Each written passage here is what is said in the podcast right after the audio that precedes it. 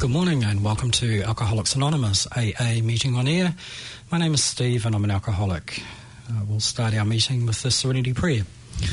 God, God, grant me the serenity to accept the things I cannot change, courage to change the things I can, and the wisdom to know the difference.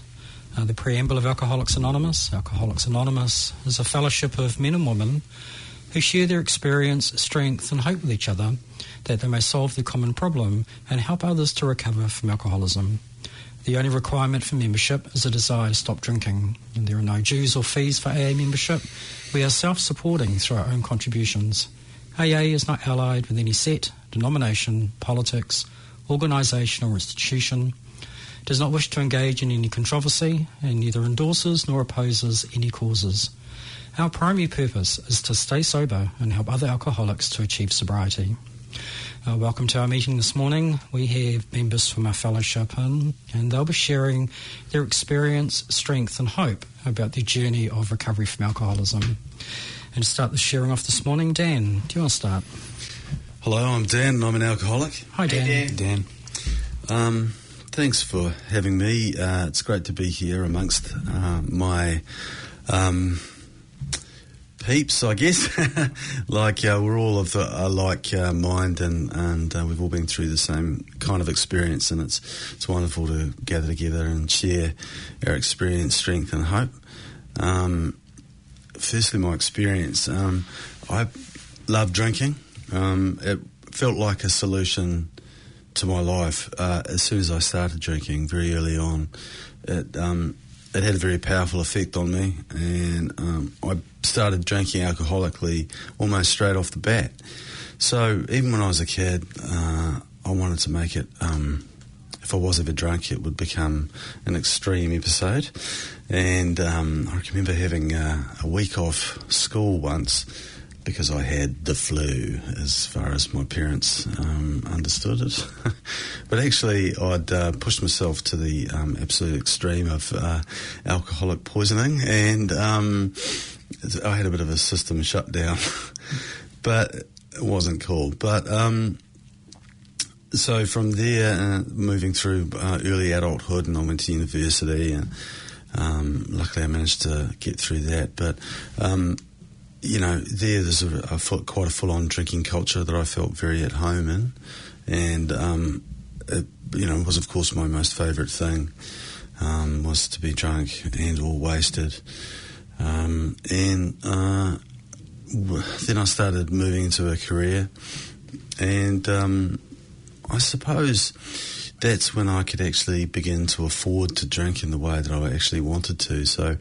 Um, I would go through patterns of trying of uh, drinking a lot and then taking some time off because I knew then that you know I didn't have good drinking habits, um, and by the time um, my children had come around, it had started to become a major problem. Um, I worked all the time, I drank all the time, and uh, slowly but surely I kind of destroyed myself physically and mentally, and I hurt uh, everyone close to me. Um, simple, the, the, funny thing is, when you're an alcoholic and you're drinking uh, like mad, you, uh, you, you think you're only hurting yourself, but actually, the people who love you are. Um, are really getting caned. Uh, they are witnessing some um, something very sad to them, and um, also you, are not there for them either. And you as we know, like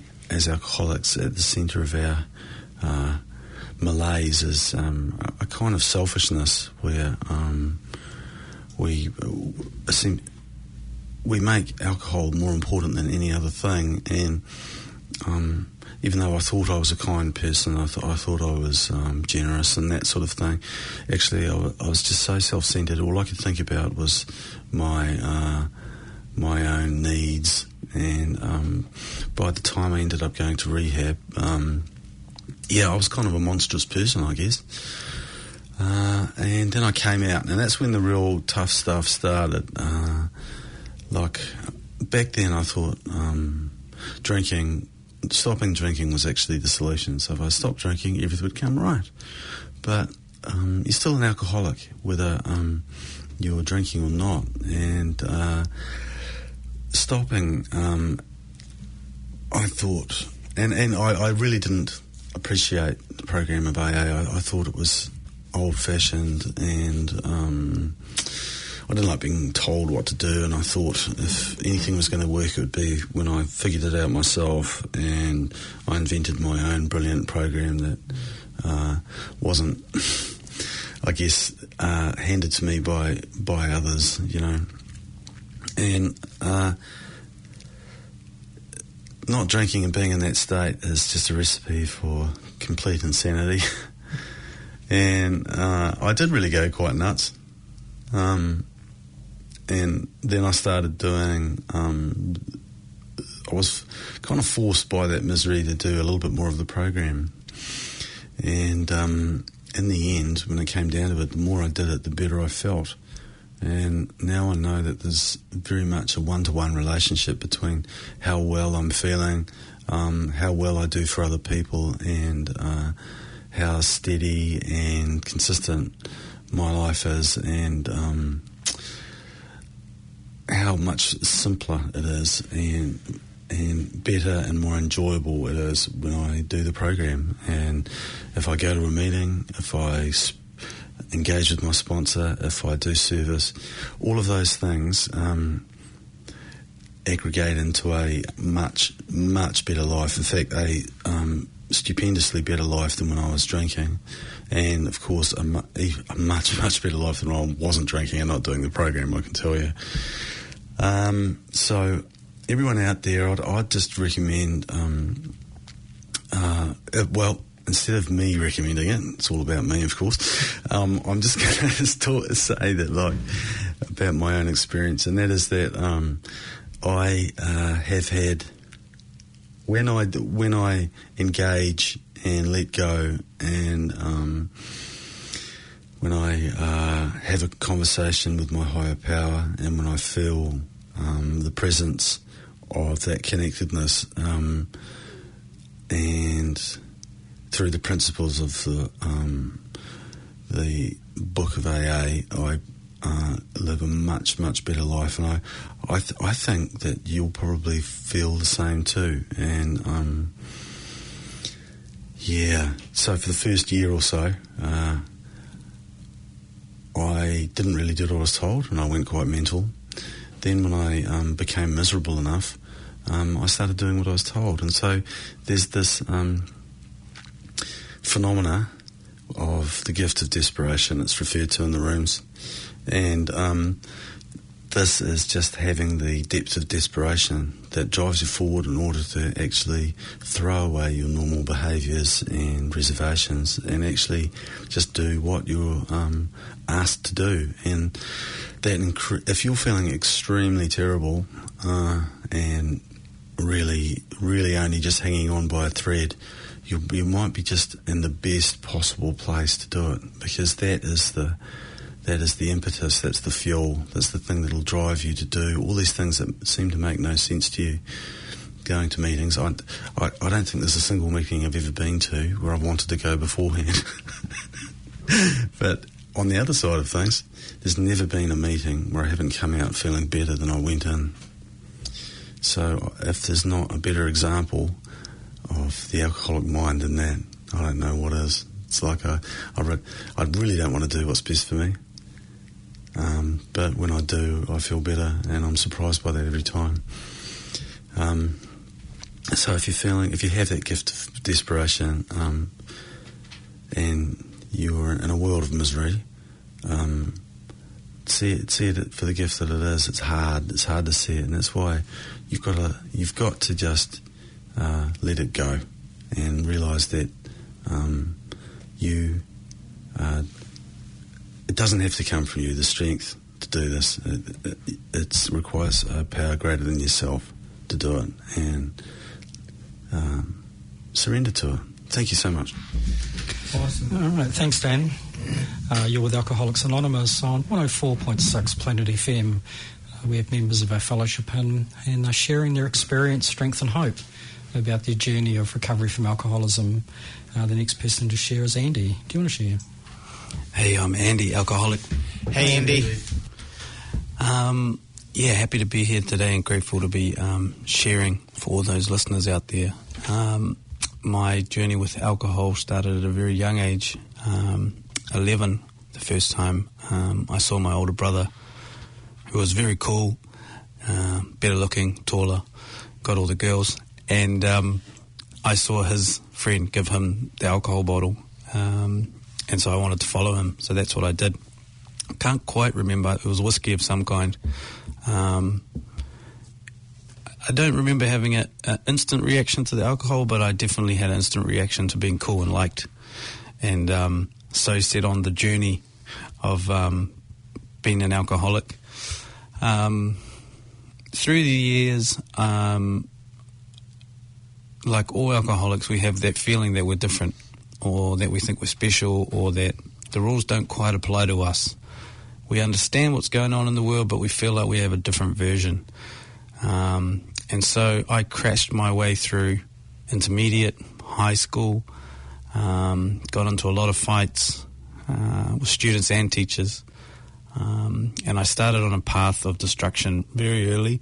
Um, uh, you know, crime. Um, I got kicked out of school, suspended. I got sent away on boys' camps.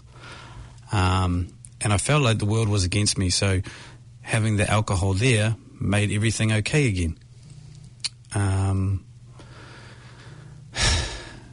around around sixteen, I, fig- I, f- I felt like I was an adult, and and I I dropped out of high school and I went and pursued a career um, at business school, and I and I found a passion for music. So through music, I kind of put the alcohol down, and I got focused, and I started. Um, uh, in an industry that I thought would be the answer. Um, come to find out, in the music industry, everyone's drinking alcohol and doing drugs. Um, so my position was validated, and the alcoholic in me, and it says in the, the big book, if uh, you haven't read the big book, there's the alcoholic personality that becomes the big shot. Well, that was me for sure. Um, I thought I could do no wrong. Um, some of the music started to do well and was successful, and that only validated that I was smarter, stronger, faster than everybody else. And I continued to step on the toes of our fellows, um, and and just you know be a real tornado through life. But along that journey, things started happening. Uh, arrests, blackout moments, where am I? Which country am I in? Um, waking up, not knowing where I am. Oh, that's right, we're in Sydney. You know, yesterday we were in Brisbane. I, I don't remember. Um, and it just progressively got worse. This, I can guarantee you, is the journey of every alcoholic. It never gets better, it gets worse. The blackouts get longer, the arrests get longer, the jail time gets longer the broken relationships. There's more of them. Um, I think the best way to say it is that it progressively got worse to a point where it was out of control. And uh, as Dan just shared about the, the point of desperation, I got arrested and locked up in Los Angeles County Jail in America. And if you've seen any of the stuff on TV, there's the Twin Towers in Los Angeles, and there's something like 12,000 men in there and I got put in the Mexican cells with all of the essays, uh, and had to had to spend a couple nights there. And um, it wasn't my most desperate moment. When I got out of jail, I actually had a flight to New Zealand the next day, and I was just so happy. Like, ha! I beat the system. I didn't miss my flight. I was very proud of myself. That is the insanity of being an alcoholic. I didn't think about the effect on my children. I didn't think about my poor wife that was sitting at home in LA wondering where her husband is um, because I was selfish and self centered. And uh, another strong trait of being alcoholic. Eventually, I came home and my wife told me she was going to leave me. That's the moment that I realized that alcohol had become a problem in my life, and I came into the program of um, Alcoholics Anonymous. And what I learned from this program is honesty, real, deep, dark honesty about who you are as a person. And um, the personal inventory that you have to take as part of, well, not have to, it's suggested. Um, and it's a very good suggestion that you should do if you come into this fellowship um, to get real with yourself and to get honest and to follow the program. Through this program, I've learned who I truly am, who I was at 11, and I can tell you that I was just a scared little boy.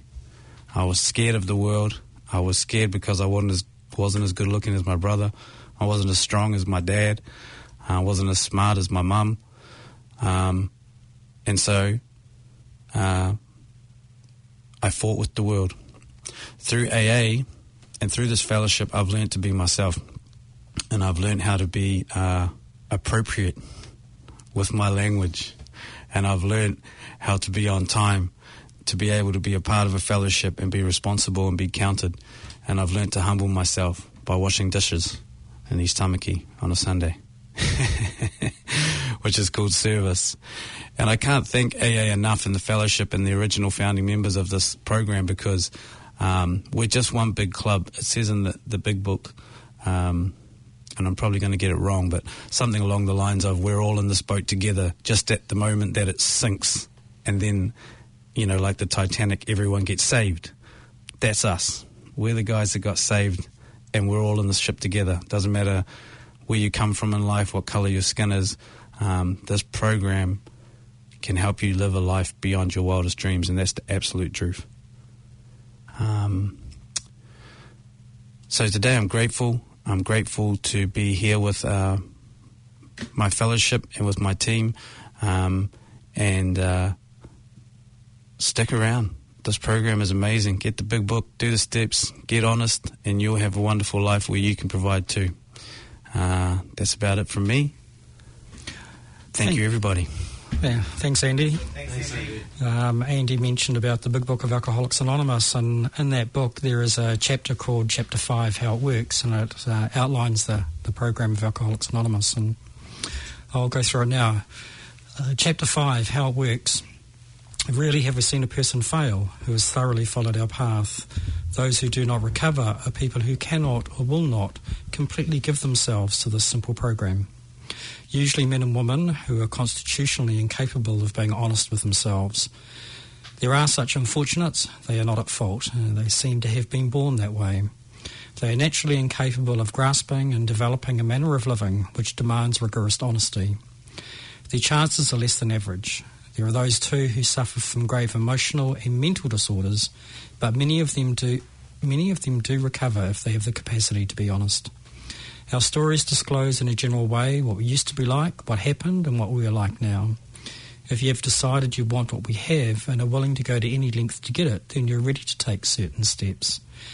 At some of these we balked. We thought we could find an easier, softer way, but we could not. With all the earnestness at our command, we beg of you to be fearless and thorough from the very start. And some of us tried to hold on to our old ideas, and the result was nil until we let go absolutely. Remember that we deal with alcohol. It's cunning, baffling, and powerful. Without help, it is too much for us. But there is one who has all power. That one is God, and may you find him now. Half measures availed us nothing, and we stood at the turning point, and we asked his protection and care with complete abandon. Here are the steps we took, which are suggested as a program of recovery. One, we admitted we were powerless over alcohol and that our lives had become unmanageable. Two, came to believe that a power greater than ourselves could restore us to sanity. Three, made a decision to turn our will and our lives over to the care of God as we understood Him. Four, made a searching and fearless moral inventory of ourselves. Five, admitted to God, to ourselves, and to another human being the exact nature of our wrongs. Six, were entirely ready to have God remove all these defects of character. Seven, humbly asked him to remove our shortcomings. 8. Made a list of all persons we had harmed and became willing to make amends to them all. And 9. Made direct amends to such people wherever possible, except when to do, to do so would injure them or others. And 10. Continued to take personal inventory and when we were wrong, promptly admitted it. 11. sought through prayer and meditation to improve our conscious contact with God as we understood Him, praying only for the knowledge of His will for us and the power to carry that out. And 12, having had a spiritual awakening as a result of these steps, we tried to carry this message to alcoholics and to practice these principles in all our affairs. Many of us exclaimed, What an order! I can't go through with it. And do not be discouraged. No one among us has been able to maintain anything like perfect adherence to these principles. We are not saints. The point is that we are willing to grow along spiritual lines, and the principles we have set down are guides to progress. We claim spiritual progress rather than spiritual perfection, and our description of the alcoholic in the chapter to the agnostic and our personal adventures before and after make clear three pertinent ideas. A, that we were alcoholic and could not manage our own lives. B, that probably no human power could have relieved our alcoholism. And C that God could and would if he was sought. Uh, that's the reading from uh, the Big Book of Alcoholics Anonymous, the text of Alcoholics Anonymous, uh, chapter 5, How It Works. Well, we uh, you're listening to Alcoholics Anonymous on 104.6 Planet FM, and we have members of our fellowship in sharing their experience, strength, and hope about their journey of recovery from alcoholism. And the last person to share this morning is Kendall. Do you want to share? Awesome, absolutely. My name's Kendall. I'm an alcoholic, and um, yeah, really grateful to be here. Um, I, would learned when I first came in that yeah, gratitude, gratitude can um, help me take a deep breath and set me up for the day. As long as I've got gratitude in some form, and um, there've been lots of things that I've been able to pick up in the rooms that I needed to relearn from my past. I was you know, selfish and self-centered, and um, I needed to do the opposite after coming in and, and finding a program because I was lost. Um, I needed to hear the suggested steps, and um, for anyone new coming into the rooms or listening to these tapes, um, yeah, it's about you know going to meetings so I can see hope in others that if others can do this, then maybe I could too and I'd, I'd heard when I first came in to not leave before the miracle happens. And I initially believe, and I personally believe, that, that the first miracle is hope, seeing that others can do it. And um, for me to listen for the similarities, not the differences. So when I'm able to hear the similarities, that's what I've been able to get today. Been able to listen to Dan and Andy, and be able to you know settle into the day, so that I can put my head on before I go walkabout. Be able to recognise that you know, what's doing well for me today is um, better than, you know, my thinking in the past. Um, I was trying to, you know, wheel and deal and do this and that, and it was always my thoughts. It was taking me off on a tangent and taking me down to the next rock bottom. And it was all of that experimentation that I needed to do in the past. Um, I was around people, you know, similar like minded people, and we were all just sort of competing against each other to you know trying to be the biggest and baddest or doing the worst, and it was all about reputation. Um, but it, uh, there, there came a time where I needed to learn that I needed to grow up on the inside instead of just get old on the outside. It was that rock bottom that I got to that enabled me to see that, you know, I didn't have the strength to go on. And I'd had a few rock bottoms. I, would recognise after coming into the program that I've lost everything on every level. And it wasn't until I was able to slow down in life to be able to see for things for what they're worth. And that had been really important that I was able to come into the rooms, sit down and shut up, and be able to recognize that I was all talk, that I was all this all big persona, that I was just an egomaniac with an inferiority complex, that I was just turning to you know turning to the culprit to solve the problem for so many years i thought i was turning to different drinks different flavors, you know, using people, places, and things. And I would just sort of change the days that I was drinking or switch from, you know, beer to wine to, to spirits. And I didn't even like wine. And I remember stealing some champagne from the bottom of the pantry. Um, my my sister had had won it at a prize, and I thought I was genius because I was able to take the the foil wrapper off the top, drink the bottle, and then put the foil wrapper back on the bottle. And um, it didn't even look like anything, like no harm, no foul. I thought I would just save up some money, be able to replace the bottles, and then no one will be the wiser. No one will know. And um, and, I, and I'd come home tired after work, and I'd earned that bottle of you know champagne or whatever it was, and so I added some Berocca to it and um, that just enabled me to stay up a bit longer, drink a bit longer, you know, watch a few movies because I, I, was working late shift. I was my first job was as a baker, and um, and I wasn't going to come home at like one o'clock in the morning and then try and get to sleep at two or three. It was just like I was just going to come home and relax and go into my own little world. That was my process of just um, dealing with life and then searching for oblivion. And um, it was just a couple of days ago that I recognised, you know, where the story started for me was um, even where it started that I would lie when the truth were too. Um, you know, situations would come up that I would avoid responsibility.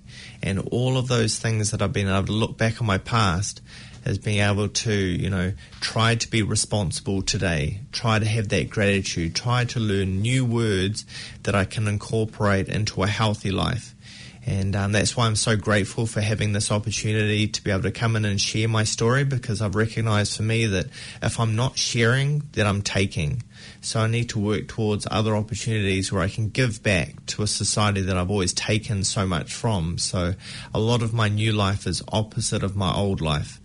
Um, I need to share in some way and be of service. And that's where I believe I'd heard um, what spirituality is spirituality for me is about being of service to others. Being okay where I'm able to turn up to a situation not by what I can get out of it, but what I can give to it. And so that had been um, a process that I've needed to go through. I needed to learn different words. I needed to be able to personalize them to myself. I needed to be honest enough when in the early days to say I'm lost and be open to the suggested step of getting a sponsor a sponsor who, who said to me that the, the sole purpose of a sponsor is to guide me through the steps. And there may not be, um, you know, a destination to this journey, but also I'm open to the destination being a higher power. I need a higher power in my life because my willpower didn't work. When I'm trying to give up the drink, it can only last for so long before my head will think of a good idea. And then also my, my intuition might say oh you know that's not a good idea like you know using different beers or using different things on different days but lo and behold, that good idea that I'm able to trump out and stomp out and realize now it's not good, and then the head starts ticking over and be like, you know what, it's not a good idea, it's a great idea. In fact, it's a genius idea, and I'm not going to tell anyone because I don't want them to steal my idea, and I'm all about taking. And so I'm not going to share my life with others. I'm not going to tell them what I'm going to do. I'm just going to go off on about my merry way and reach a oblivion again. And it's not until I have that next rock bottom that I realize, well, I guess that didn't work. And so I was able to come into these rooms and be able to recognize that, you know, my way wasn't working. But it wasn't until someone shared that maybe there's another way that I was open to these suggestions to getting a home group, getting a service position, getting a sponsor, and being able to listen and learn from other people. Being able to recognize that you know, I don't have all the answers, and when I'm green, I'm growing, and if I'm ripe, I'm ready to grow. So I can keep remembering that, you know, God is there to top me up because I need a power in my life. My willpower didn't work, so I need to keep coming back to building that foundation of what's better for me today by taking healthy, healthy risks and recognize that I get encourage, I get courage by giving encouragement to other people. So I need to just keep turning up and letting life happen and dealing with things on a day to day basis. But that's where I get to live because life today for me is about living, not just coping. And that's what keeps me coming back. And I'll leave it there. Thanks. Uh, thanks, Kendall. Uh, you've been listening to Alcoholics Anonymous on 104.6 Planet FM.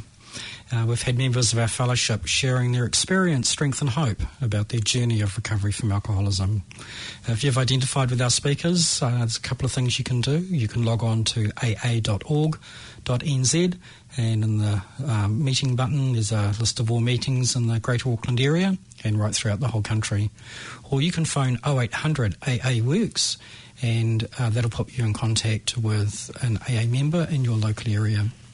So we'll be back here again uh, next Sunday at 10.45 on 104.6 Planet FM with Alcoholics Anonymous, AA, meeting on air. And we'll close our meeting with the Serenity Prayer. God, God, grant, grant me the serenity to accept the things I cannot change, the courage to change the things I can, and wisdom to know the difference.